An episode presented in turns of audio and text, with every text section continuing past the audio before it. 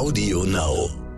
Aber das auch als nochmal kleiner Hack für offen sein für solche Dinge. Das war vielleicht zwei Wochen, aber ich habe da zum Beispiel meinen Galeristen, den Christian Rother, kennengelernt und ich darf jetzt ab Juli im Inkubator in Hamburg ausstellen, in seiner Galerie für junge KünstlerInnen. Das kam über Clubhouse. Also ich glaube, es lohnt sich total, auch offen zu sein für neue Dinge im digitalen Bereich, weil das immer einem irgendwie auch eine Tür öffnen kann. Herzlich willkommen bei How to Hack, dem Podcast von Business Punk. Schön, dass ihr dabei seid und jetzt Ohren auf, denn bei uns verraten euch erfolgreiche Gründerinnen und Gründer, Macherinnen und Macher und Kreative, was sie in ihrem Job anders machen. Unsere Gäste erklären euch ihre persönlichen Tipps und Hacks fürs Arbeitsleben. Das Beste daran, hier wird nicht um den heißen Brei herumgeredet, sondern es gibt handfeste Learnings. Ich bin Jana, Fernsehredakteurin und Moderatorin und ich freue mich riesig, Gastgeberin dieses Podcasts zu sein. Bonjour zusammen, schön, dass ihr wieder mit dabei seid. Neue Woche, neue Folge How to Hack. Ich bin Lucille, Redakteurin bei der Audio Alliance und mir gegenüber sitzt meine tolle Kollegin Jana. Hallo Jana. Hallo Lucille. Du übrigens danke nochmal für die Paris-Tipps. Ich war ja zuletzt in Paris und hatte dich vorher um Tipps gebeten. Hat sich auf jeden Fall gelohnt. Ja, das freut mich. Bitteschön. Und ja, ich habe dir auch bei Instagram ein bisschen gestoked und gesehen, dass du dir auch viel Kunst angeschaut hast. Und das passt doch perfekt zu unserem Themenschwerpunkt in diesem Monat. Ja, das habe ich natürlich nur gemacht, weil ich wusste, dass du mich stalkst. Nein, Scherz beiseite. Ähm, jetzt mal ernsthaft. Ich habe mich ja genau deswegen die letzte Zeit so intensiv mit dem Thema befasst und das weckt dann auch das Interesse an Kunst. Und ja, Kunst hat auf jeden Fall mehr Facetten, als man auf den ersten Blick so denkt. Das ist mein Learning bislang. Ja, das auf jeden Fall. Und das haben wir auch äh, bei den letzten Folgen mit Paul, Finn und Theo ähm, ganz gut gezeigt, denke ich. Und heute hast du eine Künstlerin zu Gast. Und was für eine. Sie schießt nämlich gerne mal mit in Farbe getränkten Tennisbällen auf ihre Leinwände. Das ist ihr Markenzeichen, denn Elisa kommt eigentlich aus dem Leistungssport. Seit sie vier Jahre alt ist, spielt sie Tennis, später sogar professionell. Ihr Ziel war immer ganz klar, Profi-Tennisspielerin werden. Ja, doch dann muss sie verletzungsbedingt ihre Karriere beenden und plötzlich braucht sie halt einen Plan B. Zehn Jahre und viele Abzweigungen später ist sie dann eine erfolgreiche Künstlerin. In unserem Gespräch verrät sie mir, wie sie aus diesem schwarzen Loch nach Ende ihrer Sportkarriere herausgekommen ist. Ja, und wie krass es für sie war, festzustellen, dass sie mit der Kunst etwas gefunden hat, das sie genauso erfüllt wie Tennisprofi sein. Eine super spannende Frau, von der wir alle eine ganze Menge lernen können. Los geht's. Hallo Elisa, wie schön, dass du dir heute die Zeit nimmst. Hallo liebe Jana, vielen Dank fürs Einladen und äh, ich freue mich, dass es jetzt losgeht. Ich freue mich auch sehr und unsere Aufnahme steht ja auch unter einem ganz besonders guten Stern, denn Scherben bringen Glück. Was ist eben passiert, das müssen wir den Hörerinnen und Hörern noch mal kurz erklären. Ja, das wollen wir natürlich nicht verschweigen. Also ich glaube, ich werde nie wieder eingeladen, aber ich habe es geschafft, hier nach zwei Minuten ein komplettes Chaos anzurichten. ist das Glas runtergefallen, womit wir ja eigentlich ähm, am Ende noch was vorhaben. Aber du hast das Glas wieder aufgefüllt. Scherben bringen Glück. Du hast dich nicht geschnitten, es ist alles gut, aber es war auf jeden Fall ein sehr schöner Einstand in diesem Podcast. Ich freue mich unglaublich, dass du heute da bist und zuerst möchte ich dir ein Kompliment machen. Ich finde nicht nur deinen Style richtig toll, immer so richtig schön bunt, sondern auch deine farbenfrohen Bilder. Finde ich richtig schön, muss ich mal sagen. Ja, vielen, vielen Dank. Ähm, ich glaube, das wiederholt sich immer so ein bisschen. Ich bin auch heute, wir können, oder die, die ZuhörerInnen können es nicht sehen, aber bin heute auch wieder sehr bunt. Einmal in den Farbtopf gefallen. So muss das sein. Also macht auf jeden Fall gute Laune und ich verfolge dich auch schon ein bisschen länger bei Instagram. Und was mir auffällt, neben den farbenfrohen Farben bei deinen Bildern, ist natürlich der Tennisball und das Thema Tennis. Das kommt ja öfter in deinen Bildern vor. Erzähl mal, was dahinter steckt. Ja, das ist natürlich so ein bisschen meine, meine große Geschichte dahinter. Also ich, um mit der Tür gleich mal ins Haus zu fallen. Ich komme ja eigentlich nicht aus der Kunst. Das heißt, ich habe auch nicht den klassischen Kunstwerdegang ähm, hinter mir, sondern ich habe eigentlich Profisport gemacht. Ich spiele Tennis seit ich vier Jahre alt bin, also auch eigentlich seitdem ich so richtig laufen kann, rollt irgendwie immer so eine gelbe Filzkugel vor mir hin.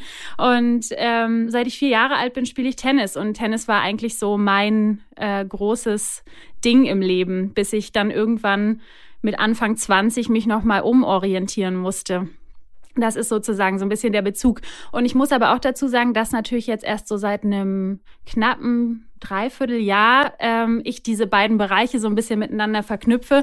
Das heißt, dass die Leute auf Instagram auch, glaube ich, überhaupt erstmal mitkriegen, dass ich was mit Tennis zu tun habe. Warum hast du das vorher verschwiegen oder nicht so in den Vordergrund gerückt? Also ähm, ich habe nicht so ein richtig gutes Ende gefunden nach meiner Profikarriere. Ich musste verletzungsbedingt damals aufhören und ähm, habe dann ja bin auch über Umwege in die Kunst reingeschlittert. Das war ja auch nicht so ein geradliniger Werdegang und deshalb hat das, glaube ich, einfach eine Weile gedauert, bis ich so auf die Idee gekommen bin. Und der Anstoß war tatsächlich, dass ich letztes Jahr auf einer äh, Messe war, auf einer Kunstmesse und da habe ich mich mit einem Galeristen aus Frankreich unterhalten und er sagte, was den jungen KünstlerInnen heutzutage fehlt, ist so ein bisschen der Mut, auch wieder Performance zu machen. Alle malen immer und es gibt halt einfach Bilder, es gibt Skulpturen, aber es gibt halt ganz wenige ähm, Leute, die sich wirklich noch trauen, so Aktionskunst zu machen.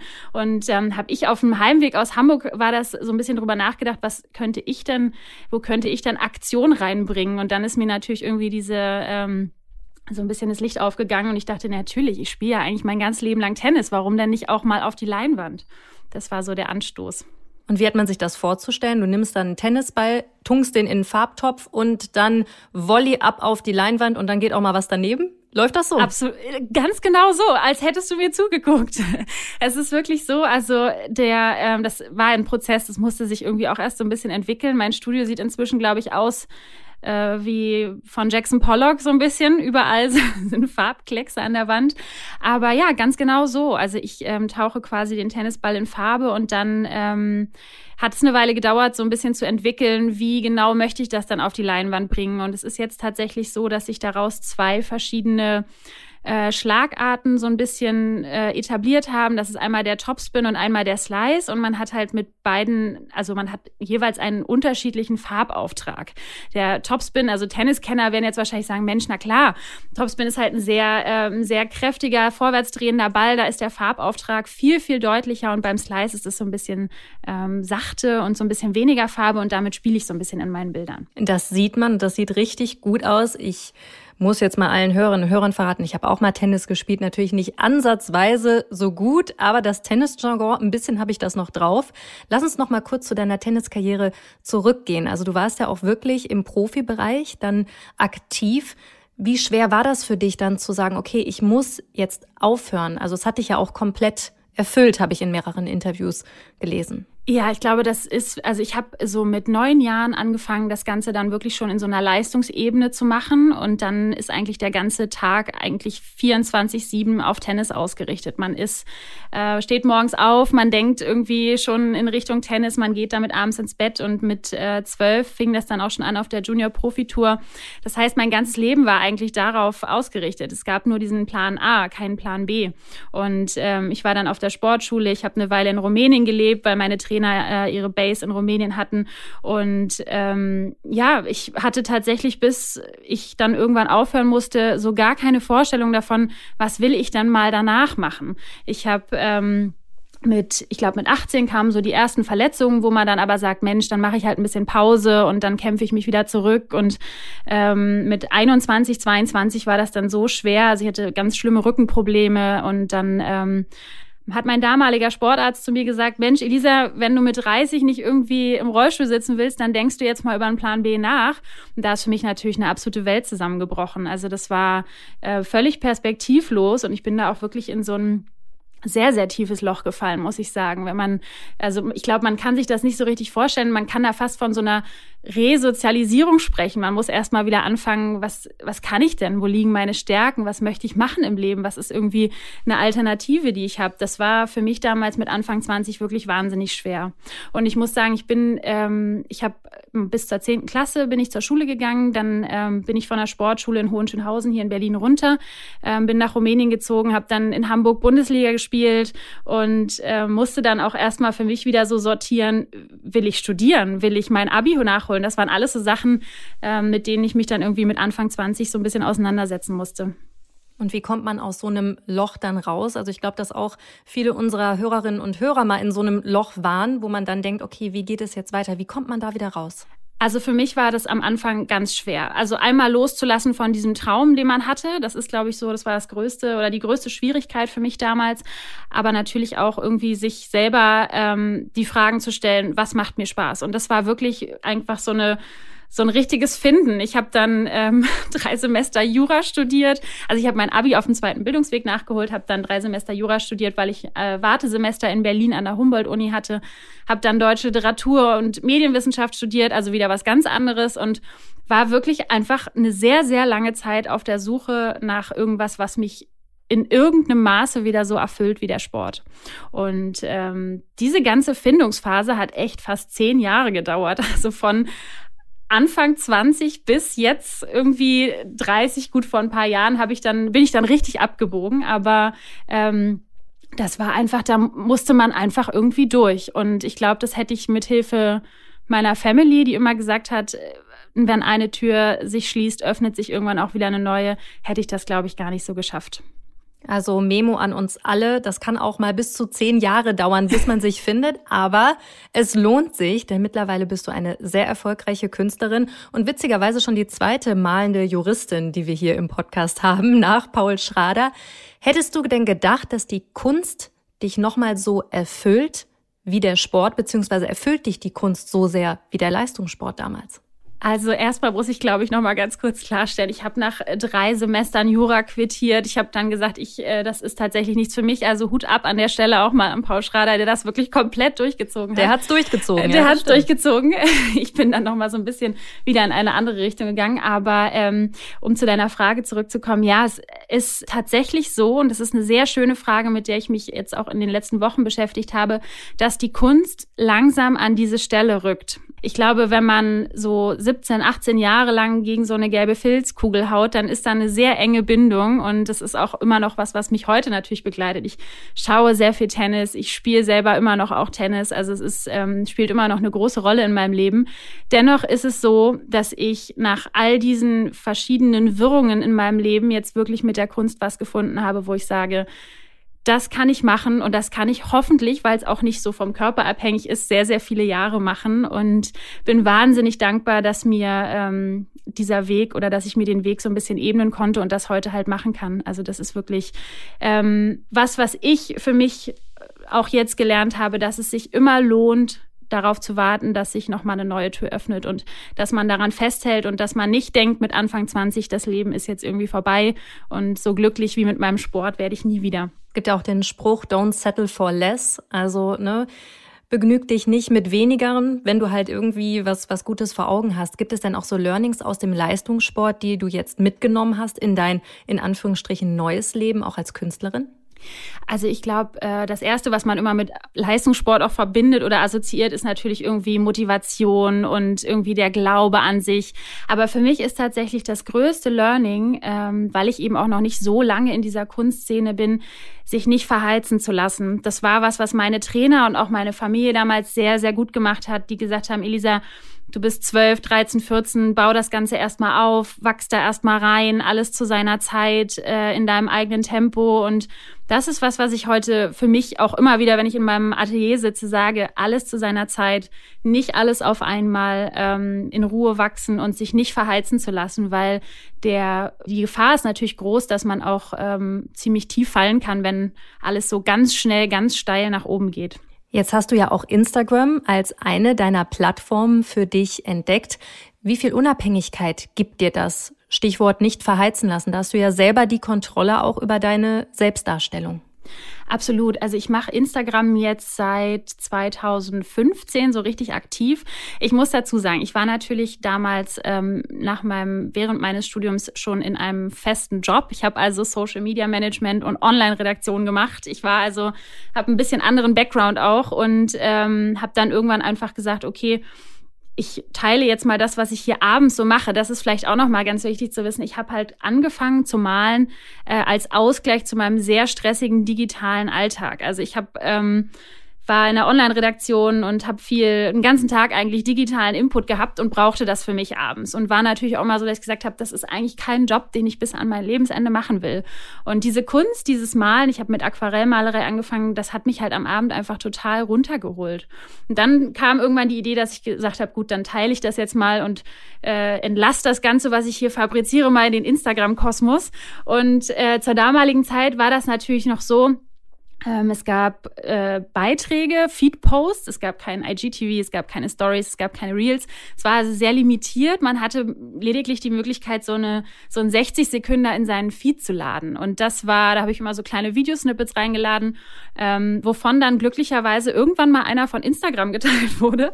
Und das war so ein bisschen mein Door-Opener, ähm, eigentlich, dass Instagram auch so gewachsen ist und ich überhaupt die Möglichkeit hatte, auch meine Kunst zu zeigen. Das ist ja auch was völlig Neues, dass man irgendwie die Möglichkeit Möglichkeit hat, auf einen Schlag wahnsinnig viele Leute gleichzeitig mit was zu erreichen, was man irgendwie erschafft. Und ähm, ich schweife immer ein bisschen ab, du merkst es, ähm, zu der Unabhängigkeit. ja, das ist, äh, hat mir auf jeden Fall sehr geholfen. Am Anfang war es natürlich für mich einfach nur eine Plattform, wo ich Sachen geteilt habe. Irgendwann wuchs dann die Aufmerksamkeit und dann ähm, ist man natürlich auch sichtbar für ähm, Marken, für Galerien, für Leute, die äh, einen wiederum vernetzen. Also das ist schon eine große Hilfe auf jeden Fall. Ja, um die 61.000 Leute folgen dir. Das ist schon eine ganz schöne Menge. Und du hast es eben gesagt, das war deine Art des Runterkommens. Ich habe auch gelesen, dass du es mit Meditation ein bisschen verglichen hast, um halt von deiner stressigen Arbeit runterzukommen. Bei mir ist es das Kochen. Ich bin ganz ehrlich, es ist ganz nett, was mit den, mit den Händen zu machen. Ist das auch so ein Rat an andere, wenn du so einen Job hast, der vor allen Dingen mit dem Kopf ist, mach noch mal was Handwerkliches?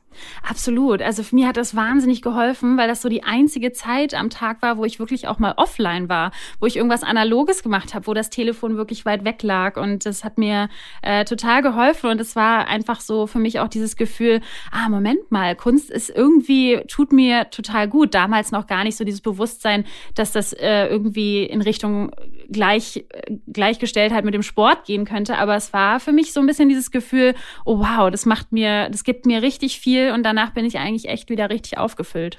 Ja, also macht das auf jeden Fall. Irgendwas. Es muss ja auch nicht, es muss jetzt nicht die Kunst sein. Es kann auf jeden Fall irgendwie. Ähm, ich habe zum Beispiel auch am Anfang ganz viel Lettering gemacht. Ich habe ganz viel geschrieben. Ich habe wieder so ein bisschen meine Handschrift irgendwie ähm, wiederentdeckt, die man ja auch so ein bisschen verliert, wenn man den ganzen Tag irgendwie nur tippt. Ne? Das ist auch so ein bisschen, äh, hat mir auch gut getan damals. Also alles wieder ein bisschen ursprünglicher geworden. Jetzt äh, drehen sich deine Bilder ja nicht nur um Tennis oder dass ein Tennisball zum Einsatz kommt, sondern die sind ja auch gesellschaftskritisch, beschäftigen sich mit gesellschaftskritischen Themen. Ähm, vielleicht kannst du da noch mal ein bisschen mehr drüber erzählen. Ja, ich habe, ähm, also für mich ist immer wichtig oder ich habe irgendwann für mich festgestellt, dass es mir auf Instagram wahnsinnig wichtig ist, diese Zahl, die da oben steht, auch irgendwie sinnvoll zu nutzen. Und das heißt nicht nur sinnvoll in Bezug auf Dinge, die mich und meine Kunst betreffen, sondern eben auch ähm, ja, politisch mich ein bisschen äh, zu engagieren in einem Maße, wo es für mich ähm, funktioniert, äh, Themen anzusprechen, die mich irgendwie in irgendeiner Form bewegen, beschäftigen.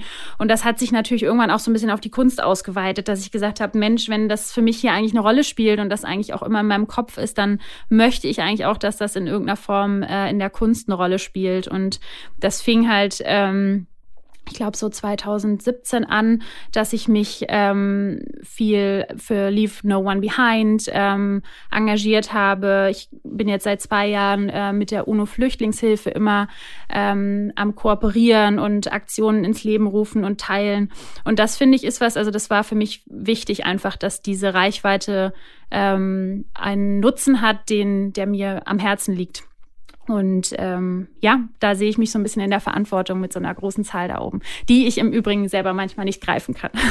Das ist schon eine ordentliche Zahl auf jeden Fall. Und was würdest du sagen, wie beeinflussen dich aktuelle Geschehnisse wie der Krieg in der Ukraine auch in deinem künstlerischen Schaffen? Ich habe, als das losging, ähm, lief gerade noch meine äh, Gruppenshow in Hamburg. Das war eine sehr große Ausstellung, die über drei Monate lief. Und wir hatten für den Tag, wo das dann wirklich alles anfing, eigentlich ein Live-Painting geplant. Und ich habe am selben Tag gesagt, Leute, ich kann das nicht machen. Ich kann mich da nicht hinstellen und kann ein Live-Painting machen machen und erklären, was ich hier tue mit Farben, wenn einfach gerade sowas Schlimmes passiert. Und ähm, das war, man war halt gelähmt. Ich glaube, das ging allen so und man wusste nicht so richtig, wie geht, macht man, wie geht man damit um, wie geht man damit auch Social Media seitig um. Wir haben uns dann im Rahmen dieser Ausstellung dafür entschieden, dass wir ähm, doch eine Art Live-Painting machen. Wir haben Paperworks angefertigt und haben die an dem Abend ähm, verkauft und den gesamten Erlös direkt gespendet, weil wir uns war sofort klar, da wird sehr viel Geld gebraucht in nächster Zeit äh, über einen langen Zeitraum und wir müssen irgendwie helfen. Und ähm, auch in den Wochen jetzt danach sind immer wieder tolle Kooperationen entstanden. Ähm, Artist Against War war jetzt eine, bei der ich zum zweiten Mal mitmache, wo einfach Werke beigesteuert werden und der Erlös gespendet wird an Organisationen. Ich habe mit einem Künstlerkollegen, mit dem ich im Atelier zusammenarbeite, eine ganz tolle Aktion gemacht. Der hat ein äh, Mural gebaut, aus, also ein, ein Holzhaus geschnitzt, ähm, was er auf Google Maps gefunden hat, was ein Originalhaus aus äh, Kiew war. Das haben wir bemalt, äh, das wurde auch gespendet. Also ja, das war so ein bisschen mein äh, Umgang damit, irgendwie so ein bisschen Aktion zu haben, das Gefühl zu haben, man tut irgendwas ähm, und versucht da irgendwie ein bisschen zu helfen. Das hast du auf jeden Fall gemacht und äh, deinem Motto bist du treu geblieben, dass du deine große Influencerzahl auch positiv nutzen willst. Das hast du ja auch schon bei anderen Sachen gemacht. Deine Ausstellung 2020 war das, glaube ich, dass du eine Serie gemalt mit dem Titel Isolation. Hat's doch bestimmt auch was mit Corona zu tun gehabt, oder? Absolut. Ähm, ja, weil das für mich auch wieder so, oder für alle, also für mich, ich spreche jetzt so für mich, aber ich glaube, es war für alle eine ganz neue Situation und dass äh, diese Serie beschäftigt sich so ein bisschen damit, was man als Künstler und Künstlerin macht, wenn man nicht mehr rausgehen kann, um Reize für Inspirationen oder neue Dinge zu bekommen, sondern wenn man zu Hause ist und mit sich selbst und ähm, sich mit seinem Innersten auseinandersetzt und mal hört, was ist denn da in mir, was raus will. Und das ist so ein bisschen diese Reihe Isolation, die sich damit beschäftigt, sich auf Dinge zu besinnen, die vielleicht nicht im Außen sind, sondern bei einem selber stattfinden. Das haben wir alle gemacht. Wow, was für ein umfangreicher Satz. Sehr philosophisch auf jeden Fall, aber ich glaube, dieses Gefühl hatten wir ja alle die äh, vergangenen zwei Jahre. Das ist schon eine verdammt lange Zeit. Und was ich letztens gesehen habe bei dir in deinem Feed, das fand ich sehr interessant. Da hast du ein Bild gemalt und da stand drauf, not available as NFT. Was möchtest du denn damit sagen? Also NFTs wirbeln die Kunstszene ja gerade ordentlich durcheinander. Wie siehst du die ganze Sache? Das ist schön. Ich habe immer so ein bisschen Angst vor der Frage, weil ich bin, glaube ich, sehr late to the party, was das Thema betrifft. Aber ich möchte dir sehr gerne und den HörerInnen äh, meine, meine Meinung dazu zusammenfassen. Ich finde das großartig, ganz grundsätzlich. Ich gucke mir das auch an. Ich habe ähm, inzwischen mich auch viel dazu belesen. Also ich würde sagen, ich bin jetzt kein Rookie mehr, sondern ich verstehe so ein bisschen, worum es geht. Ähm, habe aber auch ziemlich schnell für mich und für meine Kunst ähm, ja, ich will nicht sagen festgelegt, aber so ein bisschen gemerkt, gut, ich will jetzt meine gemalten physischen Sachen nicht unbedingt als, ähm, als NFT oder ich sehe das nicht als NFT. Ich habe jetzt vor einer Weile ein Video gedreht, wo eine ganz coole Sequenz drin ist, wo ein komplett in Farbe getunkter Tennisball auf einer Leinwand auftrifft. Das wiederum ist was, wo ich sage, vielleicht wäre das eine Möglichkeit, nochmal so ein bisschen ins NFT-Game einzusteigen. Ähm, für meine gemalten Bilder sehe ich das im Moment nicht, aber ich verfolge das bei KünstlerkollegInnen und finde das wahnsinnig spannend. Manchmal ein bisschen surreal, was da so abgeht, in welchen Sphären sich das Ganze so bewegt. Aber ähm, ja, man kommt nicht dran vorbei. Ich verfolge immer die äh, Anna Graf ähm, von der Königgalerie, die das ganz gut macht und auch ganz schön verständlich für so Leute wie mich ähm, auf ihrem Instagram-Account, dass man da wirklich so ein bisschen Zugang zu bekommt. Ähm, und ich bin wirklich wahnsinnig gespannt, ähm, wie sich das weiterentwickelt. Nachhaltig ist ja bei mir auch mal so ein bisschen so ein Thema. Ähm, sei mal dahingestellt, ne? So Datenspeicherung, riesengroße Server kann ich nicht so richtig benennen, ob das wirklich so nachhaltig ist, aber ich bin auf jeden Fall sehr gespannt, ähm, wie sich das entwickeln wird. Also nachhaltig sind äh, NFTs ja leider nicht. Ne? Viel CO2 wird verbraucht. Aber würdest du sagen, dass man als Künstler an dem Thema einfach nicht mehr vorbeikommt? Also bislang komme ich noch so halbwegs gut vorbei. Also beziehungsweise ich finde es ganz toll. Ich habe tatsächlich letztens auch das erste Mal überlegt, ob ich selber einen NFT kaufen soll.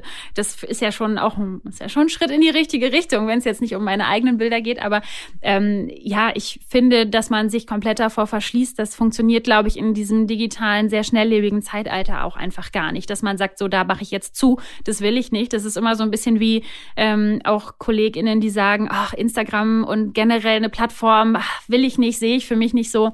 Das, ähm, da geht einem natürlich irgendwie auch so ein bisschen was verloren oder einfach so Sichtbarkeit, Austausch. Von daher, ich werde mich auf jeden Fall weiter damit befassen. Hast du dann schon ein NFT gekauft? Ich, ich spiele den Ball mal zurück. Richtig so. Nein, habe ich noch nicht. Ich wollte jetzt noch unsere Reihe hier beim Podcast Kunst abwarten, aber ich habe mich mit äh, dem Theo Farm, einem absoluten NFT-Experten, unterhalten und ich habe eine Menge gelernt, aber auch eine Menge, worauf man achten muss. Deswegen hier nochmal die Podcast-Empfehlung mit Dr. Theo Farm zum Thema NFTs. Da erfahrt ihr einiges, worauf man achten muss. Das werde ich mir auch nochmal richtig in Ruhe durchhören und dann werde ich mir vielleicht einen kaufen. Ich weiß aber auch nicht, ob man schon too late to the party ist, wenn ich ganz ehrlich bin. Ja, also ähm, auch generell so, das dann irgendwie im Wallet zu haben oder wo spielt. Also es sind so manchmal, ich habe manchmal so ganz banale Fragen zu dem Thema, wo ich immer denk, weiß ich nicht, kann ich die jetzt stellen? Darf ich die stellen? Was mache ich denn damit? Aber ich finde es auch spannend. Also ich mich interessieren solche Sachen eh immer und wenn ich dann andere ähm, NFT-Arbeiten sehe, dann denke ich immer, okay, Wahnsinn, das ist auch ein NFT. Ja, das ist, ähm, man kommt nicht dran vorbei. Ich bin gespannt, wer von uns beiden zuerst ein NFT gekauft hat, Jana. Wir bleiben auf jeden Fall in Kontakt. Hört ihr die Folge mit äh, Theo Fahr mal an, da lernt man auf jeden Fall eine Menge. Und was bei NFTs ja relativ obvious ist, ist der Preis. Das ist ja manchmal bei Künstlerinnen und Künstlern, bei normalen Werken weiß man das nicht ganz so genau. Du kommunizierst das aber relativ offen. Also wie viel Geld muss ich auf den Tisch legen, wenn ich gerne ein Bild von dir hätte? Von bis. Von bis. Witzigerweise habe ich heute gerade wieder mit meiner äh, Galerie, bei der ich ab Juli eine Soloshow haben werde, über genau dieses Thema gesprochen, weil sich das natürlich auch ein bisschen entwickelt. Ich ähm, habe jetzt auch schon mehrere Ausstellungen gehabt. Natürlich sagt man auch immer dieses klassische äh, die Nachfrage nach Werken bestimmt auch so ein bisschen den Preis. Ich tue mich immer schwer. Es gibt ja diese Künstlerformel, wofür ich sehr dankbar bin, weil das für mich so was Greifbares ist. Ich weiß nicht, ob du davon schon mal äh, gehört hast. Sonst Hau Sonst mal raus. hau ich das hau mal raus, raus und hab hier hoffentlich auch mal was, kann mal ein bisschen was zum Learning beitragen. Nein, also Höhe plus Breite mal Faktor. Das ist so diese klassische Künstlerformel, wenn man um, ähm, also wenn man um Bilder, wenn es um Bilder geht. Oh Gott, hoffentlich erzähle ich jetzt hier was Richtiges, hören so viele Leute zu. Nein, aber das und der Faktor, der, ähm, der setzt sich halt zusammen aus verschiedenen Dingen. Äh, Arbeit, also welche Bildung hat man im Kunstbereich, wo hat man ausgestellt, wie hat man ausgestellt, ähm, wie setzt sich die Arbeit zusammen? Ich weiß gar nicht, ob Social Media auch äh, eine Rolle spielt für diesen Faktor. Auf jeden Fall entwickelt sich ja so dieser Faktor und ähm, mit dem wird dann quasi äh, das multipliziert und ich, ja, bei mir ist es ganz unterschiedlich, weil ich auch auf ganz unterschiedlichen Formaten male. Ich habe jetzt zum Beispiel gerade eine Reihe gemacht, die ist 30 mal 40 Zentimeter. Ähm, ist eine ganz ein schönes, kompaktes Format, weil ich immer finde, wenn Leute auch vielleicht so einen Einstieg ins Sammeln haben oder überhaupt erstmal ein Werk von dir kaufen wollen, dann kannst du ja nicht sagen, ja, ich habe hier ein 2 Meter mal 3 Meter Werk. Ich hoffe, sie haben Platz. Das ist äh, eigentlich ganz schön, wenn man so ein paar kleinere Sachen auch hat. Aber ich habe natürlich auch schon ähm, zwei mal drei Meter Leinwände gemalt in meinem Studio. Die kleineren fangen so bei 600, glaube ich, an. Also es ist, ja, ich finde es immer schwierig zu sagen, es ist noch erschwinglich, es ist für andere Leute auch wahnsinnig viel Geld. Ähm, ich fand es schön, dass ich mit diesen kleineren Werken jetzt einiges spenden konnte für diese ganzen äh, Aktionen, die wir gemacht haben. Ja, und größer wird es dann eben auch ein bisschen teurer. ich hoffe, das hilft. Hau raus die Zahl. Wie teuer ist so ein ganz großes Werk von dir, mm. wenn ich Platz habe? wenn du Platz hast. Also das ähm, Größte, was jetzt in meiner Ausstellung in Hamburg hing, war, äh, ich glaube, ein Meter mal ein Meter achtzig und das hat ähm, dreieinhalbtausend Euro gekostet.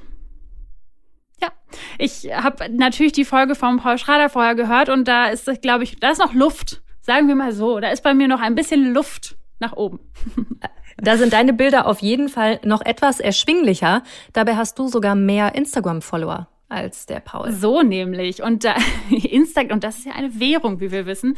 Nein, aber ich muss bei meinem Instagram auch dazu sagen, ich habe ja mit Aquarellmalerei angefangen und ich habe ähm, 2019 ein Buch geschrieben über Aquarellmalerei als Autodidakt. Und ähm, das kam, glaube ich, ganz gut an, weil ich das einfach so einfach wie möglich beschrieben und erklärt habe. Und daher ähm, kommt auch diese Zahl. Also damals hatte ich wahnsinnige Views auf meinen Videos, auf allem, was ich so mit äh, Aquarellen, ich habe sehr nat naturalistisch und auch realistisch Aquarell gemalt. Und da ist auch ein Großteil der äh, Reichweite her. Und es gibt ganz viele, die heute immer sagen, Mensch, Elisa, du machst was ganz anderes jetzt, aber ist auch schön. Ist, ist auch schön. Die Community wächst mit einem. Ja. Und was dich übrigens ja auch mit dem Paul Schrader verbindet, ihr seid beides Quereinsteiger in die Kunstszene. Weil du eben meintest, bei dem Faktor gehört auch irgendwie dazu, was man für eine künstlerische Ausbildung hat. Ehrlicherweise mit vielen Künstlern und Künstlerinnen, mit denen ich gesprochen habe, sind auch viele Quereinsteiger. Also würdest du sagen, das sollte eigentlich gar nicht mehr zu dem Faktor eigentlich dazu zählen?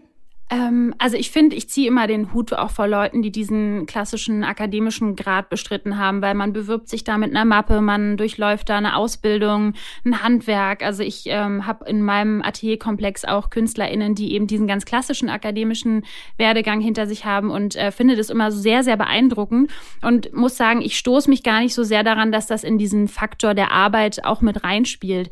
Ich würde sagen, ich habe 2015 angefangen, im Selbststudium Aquarell zu malen habe dann drei Jahre eigentlich nur Aquarell gemalt und habe in diesen drei Jahren auch wahnsinnig viel autodidaktisch für mich gelernt. Äh, Trial and Error, was geht, was geht nicht. Ähm, welches Papier, welche Farben. Also man eignet sich da schon auch auf einem anderen Umweg eine Expertise an. Und ähm, ja, vielleicht macht es irgendwie Sinn, manchmal zu sagen, hey, ich bin Autodidakt, aber ich studiere in Anführungsstrichen auch schon seit fünf, sechs Jahren Kunst. Und ähm, das fehlt vielleicht manchmal ein bisschen, aber das spielt, glaube ich, auch gar nicht so eine Riesenrolle, wie man an Paul ja auch sehen kann. Das funktioniert auch so ganz gut. Meinst du, der Kunstmarkt hat sich generell verändert und ist offener geworden, auch Leuten wie euch gegenüber? Absolut. Und äh, Instagram ist ja auch inzwischen ein Riesending. Ich ähm, sage immer gerne, es ist so ein bisschen Fluch und Segen, weil man natürlich als Künstler und Künstlerin auch so ein bisschen in dieser Content Creation äh, Schleife gefangen ist. Man muss immer so ein bisschen abwägen, was mache ich heute? Kreiere ich Content oder widme ich mich wirklich so zu 100 Prozent meinem Werk und lasse das Handy irgendwie äh, an der Seite? Aber nichtsdestotrotz ist es natürlich ähm, wahnsinnig wichtig. Und ich habe sehr, sehr viele Anfragen, ähm, gerade von Galerien und die kommen fast immer über Instagram, dass jemand einen anschreibt, sagt so, hey, wir verfolgen dich schon länger, wir gucken uns das schon eine Weile an. Das ist ja auch das Gute, man kann das ja relativ unbeobachtet machen, einfach einen Künstler und eine Künstlerin eine ganze Weile verfolgen und zu gucken, passt uns das, passt es menschlich für uns, passt es von der Einstellung, die der Künstler und die Künstlerin so hat. Ähm, also ich glaube, das spielt auch eine wahnsinnig große Rolle heutzutage kommt man genau nicht drauf. so habe ich es ja auch gemacht. Ja. Genau so habe ich es auch gemacht und dich heimlich ein bisschen verfolgt. Irgendwann ist es dir, glaube ich, aufgefallen. Ja, bisschen spät, ne? Aber es ist mir aufgefallen. Nein, ich finde das Sehr aber gut. auch immer ganz schön. Ich frage zum Beispiel Leute auch ganz oft, äh, die ich jetzt so kennenlerne und sagen, Mensch, hier, ich frage dann immer, wie seid ihr denn auf mich gekommen? Das finde ich auch immer ganz spannend, das so ein bisschen äh, nachzuvollziehen, wie die Leute da auf einen aufmerksam werden. Und ähm, ja, Social, ich weiß nicht, ob du im Clubhouse-Game drin warst, in den zwei Wochen, wo es war. Es war sehr, ja, eine sehr kurze Zeit. War ich. Ähm, aber das auch als nochmal kleiner Hack für offen sein für solche Dinge. Das war vielleicht zwei Wochen, aber ich habe da zum Beispiel meinen Galeristen, den Christian Rother, kennengelernt und ähm, ich darf jetzt ab Juli im Inkubator in Hamburg ausstellen, in seiner Galerie für junge KünstlerInnen. Das kam über Clubhouse. Also ich glaube, es lohnt sich total, auch offen zu sein für neue Dinge im digitalen Bereich, weil das immer einem irgendwie auch eine Tür öffnen kann. Ich glaube, offen sein lohnt sich generell immer. Zum Beispiel mein Motto ist, raus aus der Komfortzone, denn nur da passieren die guten Dinge. Das habe ich wirklich mit den Jahren gemerkt. Ist ja wahrscheinlich bei dir aus. Ich, ich fand auch Klapphaus am Anfang, dachte ich so, okay, was ist das? Natürlich war es dann relativ schnell wieder vorbei, aber beste Geschichte von dir, dass man einfach mal machen sollte. Und du arbeitest ja auch mit großen Unternehmen zusammen mittlerweile. Ich habe mal geguckt, mit Otto, My Müsli, Ikea, Edding, Krups, Firefox, InStyle und, und, und. Wie kommt man denn als Künstlerin ähm, an so Zusammenarbeiten mit großen Unternehmen ran? Ich würde jetzt gerne sagen über ganz lange Akquise, aber es ist auch wieder Instagram. Es ist so ein bisschen, ja, es hat sich einfach entwickelt. Und das ist zum Beispiel auch, was mir hat letztens jemand geschrieben und sagte, Mensch, ich bin auch Künstlerin. Es ist so wahnsinnig schwierig, da eine Reichweite aufzubauen. Das ist natürlich so ein bisschen dieses Glück von dieser 2015er Generation, die da so das Glück hatte, zu sehr limitierten Formaten noch relativ schnell organisch zu wachsen. Das funktioniert heute schwieriger. Aber das sind alles Unternehmen, die einfach im Laufe der Jahre über Instagram äh, auf mich aufmerksam geworden sind und gesagt haben, hey, wie sieht's aus? Wollen wir mal zusammenarbeiten? Und das hat sich bei mir ähm, natürlich auch so ein bisschen wegentwickelt hin zu, ich sage heute zum Beispiel immer ja, wenn das Ganze einen nachhaltigen Aspekt hat, wenn das Ganze ähm, thematisch für mich passt und wenn es in irgendeiner Form mit meiner Kunst zu tun hat. Das ist natürlich so ein bisschen ein Privileg, was man hat, wenn man da so eine äh, wachsende oder wenn man eine etwas größere Reichweite hat, dass man da so ein bisschen selektieren kann. Aber du, ich habe am Anfang, ähm, das vielleicht mal so auch als Werdegang, ich habe am Anfang für ein großes deutsches Blumenunternehmen Karten illustriert. Also, ne, das hat auch klein angefangen. Jetzt stehen da vielleicht so ein paar große Marken, aber ich habe ähm, auch ganz kleine Illustrationsaufträge gemacht am Anfang und habe mich darüber sehr gefreut. Und deswegen weißt du jetzt die Großen wahrscheinlich noch mehr zu schätzen. Aber das, für alles gibt es seine Zeit. Das kann man auf jeden Fall sagen. Und du hast gesagt, Personal Branding für Künstlerinnen und Künstler lohnt sich auf jeden Fall auch äh, in den sozialen Medien vor allen Dingen. Jetzt hast du oftmals das Wort Nachhaltigkeit angesprochen. Da sind wir noch gar nicht so sehr drauf eingegangen, denn das liegt dir sehr am Herzen. Du kommst auch aus einer Försterfamilie, bist im Wald groß geworden, am Berliner Stadtrand. Wie sehr hat dich diese Zeit beeinflusst? so sehr, dass ich noch nie von dort lange weggezogen bin. Also ich habe zwar immer mal durch meinen Sport überall gewohnt, eine Weile in Bukarest gewohnt, aber mich hat's halt vom Berliner Müggelsee am Stadtrand von Berlin nie wirklich wegbekommen. Also ich bin, ich komme aus einer Försterfamilie über mehrere Generationen. Mein äh, Opa war schon Förster, mein Papa war Förster, meine Mama arbeitet immer noch in der ähm, bei der Forst. Also keiner macht übrigens das vielleicht mal so am Rande. Keiner macht was mit Kunst und auch keiner macht irgendwas mit Tennis. Ich, ich glaube, meine, ist, ich bin so ein bisschen äh, immer so kleine Abzweigungen genommen. Ja, und das ist halt irgendwie ein Riesenthema. Ich habe in den letzten Jahrzehnten natürlich auch hautnah miterlebt, wie sich die Natur verändert, wenn man da so groß wird, ähm, mitten im Wald. Ich bin in der Försterei aufgewachsen.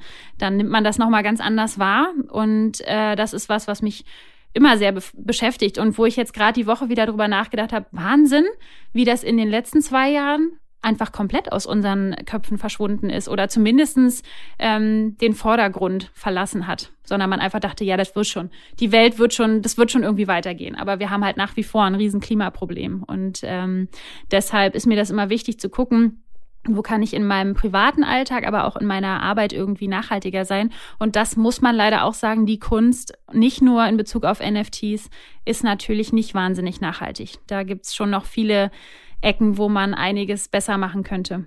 Und wie versuchst du das besser zu machen, ganz aktiv? ganz aktiv. Es sind so banale Sachen manchmal. Es fängt an mit, ich verpacke Werke für eine Ausstellung ähm, in Knallpolster Luftfolie. Und ich werde immer meine Galeristen und Galeristinnen bitten, die irgendwie aufzuheben, mit einem Klebeband zu verschließen, was nicht alles kaputt reißt, dass wir das einfach noch ein zweites, drittes, viertes Mal verwenden können, weil die ist halt auch null nachhaltig wenn man Sachen irgendwo innerhalb Deutschlands transportiert, man hat eine Gruppenausstellung, dass man vielleicht mal guckt, hey, kann ich mich mit jemandem zusammentun? Kann das eine Tour sein, äh, die die Logistiker irgendwie fahren müssen? Es sind so kleine Sachen einfach. Ne? Ähm, ich mal sehr viel mit Acryl. Das muss man auch sagen. Die Bindemittel in Acrylfarbe sind für unsere Abwasser der Horror. Also wir müssen, müssen immer so ein bisschen gucken, wie filter ich das raus? Ähm, wir haben so Behälter in den Ateliers, wo wir das abgießen. Das kann man nicht guten Gewissens einfach in den Abguss kippen. Ne? Und das sind so viele Kleinigkeiten und das ist wie im Privaten auch. Man muss irgendwo anfangen. Man kann nicht sagen, ja, die anderen werden sich schon irgendwie kümmern, sondern man muss gucken, was kann man so in seinem eigenen Kosmos vielleicht so ein bisschen ähm, besser machen. Da bist du auf jeden Fall eine Vorreiterin in dem Bereich. Ach, ich überhaupt, ich sehe mich gar nicht so, aber es ist einfach manchmal auch, wenn ich jetzt überlege, dass vielleicht irgendwann mal eine Show kommt, ähm, die weiter weg ist, wo irgendwie geflogen werden muss. Da, ich bin, glaube ich, jetzt seit ich weiß nicht, fünf oder sechs Jahren nicht mehr mit dem Flugzeug geflogen. Bin immer an die Ostsee gefahren, weißt du, oder so. Ich weiß aber, dass es notwendig ist, dass Leute fliegen müssen, jobbedingt und so. Aber ich gucke immer, dass man das so ein bisschen äh, kompensiert. Und ja, auch ähm, ein Kunstwerk einmal um die Welt zu schicken, ist jetzt nicht das Nachhaltigste. Muss man immer so ein bisschen abwägen. Niemand ist perfekt, aber man kann sein Bestes geben, wenn es ums Thema Nachhaltigkeit geht. Was ich mich frage, hast du manchmal auch Zweifel an deiner Kunst? Also Künstler sind ja oft sehr selbstkritisch. Du auch? Absolut. Ich sitze ganz oft in meinem Atelier und ich habe da so einen kleinen so ein kleines Fundstück, weil unser äh, Atelierkomplex war früher mal ein Hotel und da ist so ein kleiner Prinzessinnenstuhl, sage ich immer. Da sitze ich dann drin und gucke mir meine neuen Sachen an und du glaubst gar nicht, wie oft man an den Punkt kommt und sagt, ist das jetzt gehaltvoll genug? Ist das was, was ich schon entlassen kann? Ist das was, was ich Leuten zeigen möchte? Ähm, bin ich damit zufrieden? Stehe ich da voll hinter? Das sind so viele Sachen, die einem da tagtäglich irgendwie durch den Kopf gehen. Und ähm, ich habe mich mit einer sehr lieben Freundin und Künstlerkollegin, der Juschnee, da vor ähm, kurzem auch wieder drüber unterhalten, dass es uns wahnsinnig hilft, dann einmal eine Freundin anzurufen, die auch Kunst macht oder einen Freund und zu sagen, hey, boah, geht's dir auch gerade so? Ist dir, ist es bei dir auch gerade so Phase? Und ähm, das auch kann ich auf jeden Fall empfehlen. Das muss man nicht alles mit sich alleine ausmachen. Und wenn man dann ein, ein Umfeld hat, dann gibt's immer Leute, die einem sagen, ey, Elisa, ist gut, das ist wirklich gut, mach weiter. Ähm, das, du kannst das zeigen und es wird alles zu seiner Zeit kommen. Also da so ein bisschen Austausch zu haben, hilft auf jeden Fall. Aber Selbstzweifel sind tatsächlich auch, also waren auch im Sport immer schon, saßen immer schon so auf meiner Schulter und ähm, da lernt man mit zu leben. Das ist, glaube ich, auch okay. Was spannend zu sehen ist, dass vor allen Dingen sehr erfolgreiche Menschen immer die größten Selbstzweifel an sich selbst haben. Aber du hast ja gerade schon erklärt, wie man dann daran arbeiten kann. Und jetzt würde ich gerne von dir noch ein paar Tipps und Hacks für unsere Zuhörerinnen und Zuhörer haben, wie man mit solchen Selbstzweifeln umgeht, aber auch wie man erfolgreiche Künstlerin, Schrägstrich, Bloggerin, Schrägstrich, Unternehmerin wird. Also was mir immer ganz doll hilft, wenn so eine Selbstzweifel aufkommen, ist mein ganzes Social-Verhalten so ein bisschen zu reduzieren und so ein bisschen in meinen eigenen Kosmos zurückzukehren. Das ist, äh, wenn man diesen Input hat, 24-7, Informationen konsumiert ohne Ende, ganz vielen Leuten folgt, ganz viel sieht, dann erdrückt einen das und bringt einen irgendwie immer noch einen Schritt weiter weg aus seiner Kreativzone. Und mir hilft es dann immer wirklich, mir so Zeiten einzuräumen, wo ich nur mit mir bin, wo ich in meinem Atelier bin, ähm, wo ich mal in der Natur bin mit meinem Hund, wo ich einfach so ein bisschen Abstand nehme von allem, was so auf mich einprasselt und äh, gucke, was möchte ich dann eigentlich der Welt erzählen? Was ist mir dann wichtig? Was ist dann vielleicht was, was ich erlebt habe, wie jetzt mit dem Sport, was wiederum anderen Leuten vielleicht irgendwie Mut machen kann. Also das sind so Sachen, ähm, da einfach wieder im, so ein bisschen leiser zu werden in seinem ganzen Sein und dann findet man da auch wieder raus. Also meine Auszeit nehmen, abschalten, um dann wieder richtig durchzustarten. Und durchstarten, das machen wir jetzt mit unserer Kategorie Ich hab noch nie. Und dafür brauchst du ein Glas Wasser, was jetzt auch wieder heile und gefüllt ist. ich, würde, ich würde einmal ganz kurz, der, der Tisch ist jetzt etwas niedriger. Ich verlasse mal ganz kurz hier meinen Stuhl greife mir mal mein Wasserglas und hoffe für alle Beteiligten, die schon, glaube ich, zittern hier im äh, links und rechts, dass ich es festhalte. Und selbst wenn, und selbst wenn, wir würden dich trotzdem noch mal einladen. Für alle, die zuhören, unser Spiel Ich hab noch nie funktioniert so. Wenn die Antwort auf die Frage doch ist, dann muss die liebe Elisa trinken. Und wenn die Antwort stimmt ist, dann bleibt dein Mund trocken. Wir probieren das einfach mal aus. Kennst du das Spiel noch von früher? Ich kenne das so ein bisschen von früher und ich kenne das von der Folge von Paul Schrader. Okay, sehr gut. das um, sehr gut. So, bin vorbereitet. Es ist mitten am Tag, deswegen kein Alkohol. Los geht's. Ich habe noch nie meine Zeit als Profi-Tennisspielerin vermisst. Doch. Dann musst du einen Schluck trinken. In was für Momenten besonders? Ganz banal, wenn ich Tennis gucke. Ich gucke wahnsinnig viel Tennis. Ich ähm, liebe das nach wie vor. Ich bin total drin im Game. Ich gucke mir alles an. Und ähm, ich habe ganz viele Leute, WegbegleiterInnen von früher, die immer noch spielen, aktiv. Ähm, ist zum Beispiel eine Rumänin, Simona Halep heißt, die spielt sehr vorne. Mit der bin ich halt groß geworden. Gegen die habe ich als Junior schon gespielt.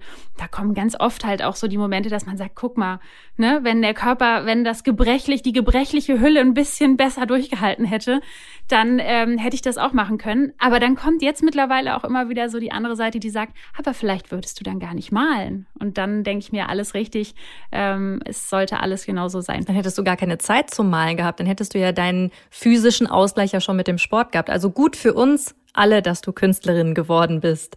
Okay, zweite Frage. Ich habe noch nie mich mit einem Galeristen oder einer Galeristin gestritten. Das stimmt. Hast du wirklich noch nicht? Ich, Nein, habe ich wirklich noch nicht, weil ähm, das ist auch einfach ganz einfach für mich zu erklären. Ich bin den Leuten wahnsinnig dankbar, wenn sie mir die Möglichkeit geben, irgendwie meine Kunst zu zeigen. Und ich finde, das ist ja auch gerade für Galeristinnen und Galeristen ein großer Schritt zu sagen, da ist eine junge Künstlerin, die wie in meinem Fall vielleicht nicht mal den klassischen Kunstwerdegang beschritten hat. Und trotzdem habe ich das Vertrauen in sie, ähm, dass das irgendwie gesehen werden sollte. Und bislang hat es immer super funktioniert und waren immer ganz tolle Zusammenarbeiten. Und Galeristinnen und Galeristen spielen ja auch immer noch eine große Rolle in der Kunstwelt, obwohl sich auch so viel digital abspielt, ne? Auf jeden Fall. Also ich möchte keine und keinen missen. Sehr gut. Okay, weiter geht's. Ich habe noch nie mit einem Tennisball, der in Farbe getunkt war, neben die Leinwand geschossen oder jemanden damit abgeschossen. Doch. Großen Schluck trinken, oder? Trink mal. Einen ganz großen. Aber ich guck mal, ist auch noch voll hier. Mach besser mal leer. Und noch heile. Mhm. Noch. Doch. Auf jeden Fall. Also ähm, ich würde sehr gerne an der Stelle ein Bild meines Ateliers einblenden, weil es wirklich wild aussieht. Und ähm, gerade in dieser Phase, in der ich so ein bisschen für mich rausgefunden habe, wie oft möchte ich dann, dass der Tennisball auf der Leinwand einschlägt, ähm, ist super viel links und rechts daneben gegangen. Ich habe geguckt, ob ich damit Muster treffen kann. Äh, ja, da ist sehr viel schiefgelaufen, aber das ist werden wir natürlich nicht zeigen. Wir zeigen nur die richtig gut gelungenen Sachen auf Instagram, weißt du? Aber doch. authentisch sein ist ja auch ne ein äh, ein Erfolgsfaktor. Deswegen das Bild, das wirst du uns zur Verfügung stellen und das werden wir auf unseren Business Punk und auch ich bei meinen Kanälen posten. Versprochen? Bekommst du. Schicke ich dir nachher. Perfekt, so machen wir das. Weiter geht's. Ich habe noch nie bei einer anderen Künstlerin oder bei einem anderen Künstler abgemalt. Doch. Fand ich übrigens auch ganz süß. Die Frage kommt mir ein bisschen bekannt vor und ich finde es total schön, wenn man sagt, doch, natürlich. Weil ich glaube, man muss sich, ähm, man muss sich mal bewusst machen, dass man das Rad in der heutigen Zeit nicht mehr neu erfinden kann. Es gibt eigentlich irgendwie alles schon. Es hat alles schon mal gegeben und ich finde immer, ich befasse mich ganz viel mit anderen Künstler, äh, Künstlerwerdegängen auch und es hat so viele großartige Ideen schon gegeben. Ich finde es immer ein bisschen schwierig, wenn man so eins zu eins kopiert, aber neu zu interpretieren oder zu sagen, auch das ist irgendwie ein Vorwerk von Künstler XY, ähm, finde ich auf jeden Fall völlig legitim. Und ich glaube, dass das auch kein Künstler so richtig von sich behaupten kann, dass er in, zumindest in seiner Phase des heranwachsenden Künstlers nicht doch irgendwo auch mal links und rechts geguckt hat. Ich weiß, wenn jemand diese Frage ehrlich beantwortet mit doch nämlich, dann hat er den Rest des Interviews auch nicht gelogen. Also hast du auf jeden Fall gut bestanden, diese Aufgabe. Und jetzt kommt die allerletzte Ich habe noch nie Frage. Ich habe noch nie darüber nachgedacht, mir einen NFT zu kaufen ich habe noch nie drüber. Hm, stimmt. Also du willst dir keinen, also du willst dir keinen NFT kaufen? Äh, nein, doch, doch, doppelte Verneinung. Ich musste, mein Kopf ist jetzt ein bisschen langsam hinterher. Also ich habe, doch, natürlich, habe ich, würde ich jetzt so ein bisschen widerrufen, was ich vorhin gesagt habe. Ich habe natürlich, ich trinke erstmal kurz, dann kann ich mich sammeln. Ich habe schon drüber nachgedacht. Ich habe noch keinen gekauft. Ich glaube auch, dass es noch eine Weile dauern wird. Ähm, aber ich bin dran. Und ich möchte, glaube ich, auch. Ich weiß noch nicht, was ich damit tue. Ich habe zum Beispiel zu Hause jetzt nicht die Möglichkeit, glaube ich, das irgendwo auf einen riesengroßen Bildschirm zu pinnen, aber es irgendwie in meiner Wallet zu verstecken und zu sagen, ich habe übrigens auch ein NFT. Ähm, doch, kann ich mir vorstellen, das zu tun. Manche packen sich das ja auch auf die Apple Watch und zeigen dann hier, guck mal, das ist mein NFT oder es gibt so Ketten oder so ein Board Ape ausgedruckt irgendwo an der Wand. Gibt ja alles. Also da wird es bestimmt eine Möglichkeit geben für dich, denke ich mal, oder? Ja, oder als Twitter-Profil. Geht das nicht inzwischen sogar auch? Genau, ja, haben ja auch viele so Stars. Nur, dass so ein Board Ape auch mal mehrere Millionen kostet. Aber lass uns auf jeden Fall in Kontakt bleiben, wenn es um NFTs geht. Da sind wir ja beide noch am Anfang. Ja, ich, wir gucken mal, wer zuerst eins hat und vielleicht werden wir ja, wenn wir uns hier irgendwann mal wieder treffen, werden wir sagen, du, das ist jetzt inzwischen das Hundertste, was ich kaufe. Wer weiß, wer weiß. Und ich würde dich auch gerne, wenn wir mal die Zeit haben, uns zu treffen, auf ein Tennismatch einladen. Da hätte ich mal richtig Lust drauf. Da werde ich wahrscheinlich sowas von untergehen. Aber wir spielen miteinander. Das ist übrigens auch was, was ich toll finde, wenn Leute mir manchmal schreiben und sagen, oh, spielst du denn noch? Könnten wir auch mal spielen? Ich habe dieses Jahr mit Finn Kliman ähm, mal darüber sinniert, ob wir nicht ein äh, Charity-Turnier machen mit Viva Con Aqua. Also immer her mit den TennisspielerInnen. Schreibt mir einfach. Ja! Oh mein Gott, das ist mein Life-Goal. Das muss ich danach dann von meiner Liste auf jeden Fall packen. Einmal Tennis gespielt gegen dich. Wunderbar. Meine Liebe, das war's auch schon mit unserem Podcast für heute. Das ging so unglaublich schnell vorbei. Vielen, vielen Dank für dieses tolle, sympathische, ehrliche Gespräch. Das Glas vergessen wir einfach, aber auch das war unglaublich ehrlich und sympathisch. Und ich freue mich sehr, wenn wir uns bald auf dem Tennisplatz sehen. Ja, ich freue mich auch. Vielen, vielen Dank für deine Zeit und vor allem für die schönen Fragen. Gerne. Also, mein Learning, wenn Elisa kommt, bringen wir das nächste Mal unsere Gläser in Sicherheit. Scherz. Also, das war super spannend, incroyable, wie man auf Französisch sagt. Und was ich mir noch gemerkt habe, Clubhouse war also doch mehr als nur eine Eintagsfliege. Also für mich nicht, aber zumindestens für Elisa. Definitiv. Also ich habe Clubhouse auch relativ schnell abgeschrieben und lang nichts mehr davon gehört. Aber man sieht in ihrem Fall, dass es sich immer lohnt, neuen Dingen, auch technischen, offen gegenüber zu sein. Und ja, Elisa macht auf jeden Fall Hoffnung, dass man auch zweimal im Leben etwas finden kann, das einen komplett erfüllt. Das beruhigt mich doch sehr, bin ich ehrlich. Ja, mich auch. Und nächste Woche ist hier Tim Bengel zu Gast. Sein Avocado Bagel aus purem Gold wurde für drei Millionen Dollar verkauft und seine Bilder aus Gold und schwarzem Sand sind inzwischen weltbekannt. Ja, total. Tim Bengel zählt zu den erfolgreichsten deutschen Künstlern, aber seine Werke sehen nicht nur schön aus, sie sollen auch etwas bewirken. Ob Reflexion über den Tod mit Grabsteinen oder Kritik am Überkonsum mit dem Avocado Bagel. Da ist schon einiges, was dahinter steckt bei ihm. In unserem Gespräch verrät er mir, wie er es geschafft hat, dank kurzer Social-Media-Videos seiner Kunst und der Prozesse dahinter viral zu gehen. Warum Kontakte in der Kunst, aber auch in der Businesswelt extrem wichtig sind und warum Kraut das neue Superfood sein sollte, hört unbedingt rein. Es lohnt sich. Ja, ich freue mich schon. Und nicht vergessen, Falls ihr es noch nicht gemacht habt, würden wir uns mega darüber freuen, wenn ihr für uns votet. Und zwar beim Deutschen Podcastpreis, wo wir in der Kategorie Lifestyle nominiert sind. Den Link dazu findet ihr in den Show Notes. Geht auch ganz schnell, versprochen. Und bevor wir uns jetzt verabschieden und wir uns nächste Woche wieder hören, haben wir noch was für euch. Eine neue Kategorie. Jede Woche wird euch nämlich Lucille einen Lesetipp vorstellen. Also, ich denke, das ist inzwischen allen klar. In der Kunstwelt genauso wie in der Businesswelt ist es für Frauen oft viel schwieriger als für Männer, erfolgreich zu werden. Und auch deswegen fand ich dieses Gespräch mit Elisa Klinkenberg so spannend. Sie zeigt nämlich, dass auch Frauen erfolgreiche Künstlerinnen werden können. Und in den aktuellen Ausgabe von Business Punk stellen wir euch eine andere Powerfrau in der Kunstszene vor, Lena Winter. Sie ist Direktorin von Misa Art und ihr Ziel ist es, die wichtigste Plattform für Gegenwartskunst aufzubauen. Wie, wo, was und warum sie das machen möchte, das erfahrt ihr im Artikel von Business Bank. Viel Spaß beim Lesen! Das war How to Hack für heute. Ich hoffe, es hat euch gefallen. Immer donnerstags gibt es eine neue Folge. Abonniert uns gerne fleißig auf Audio Now oder wo auch immer ihr Podcasts hört. Und über eine 5-Sterne-Bewertung würden wir uns natürlich auch freuen. Audio Now.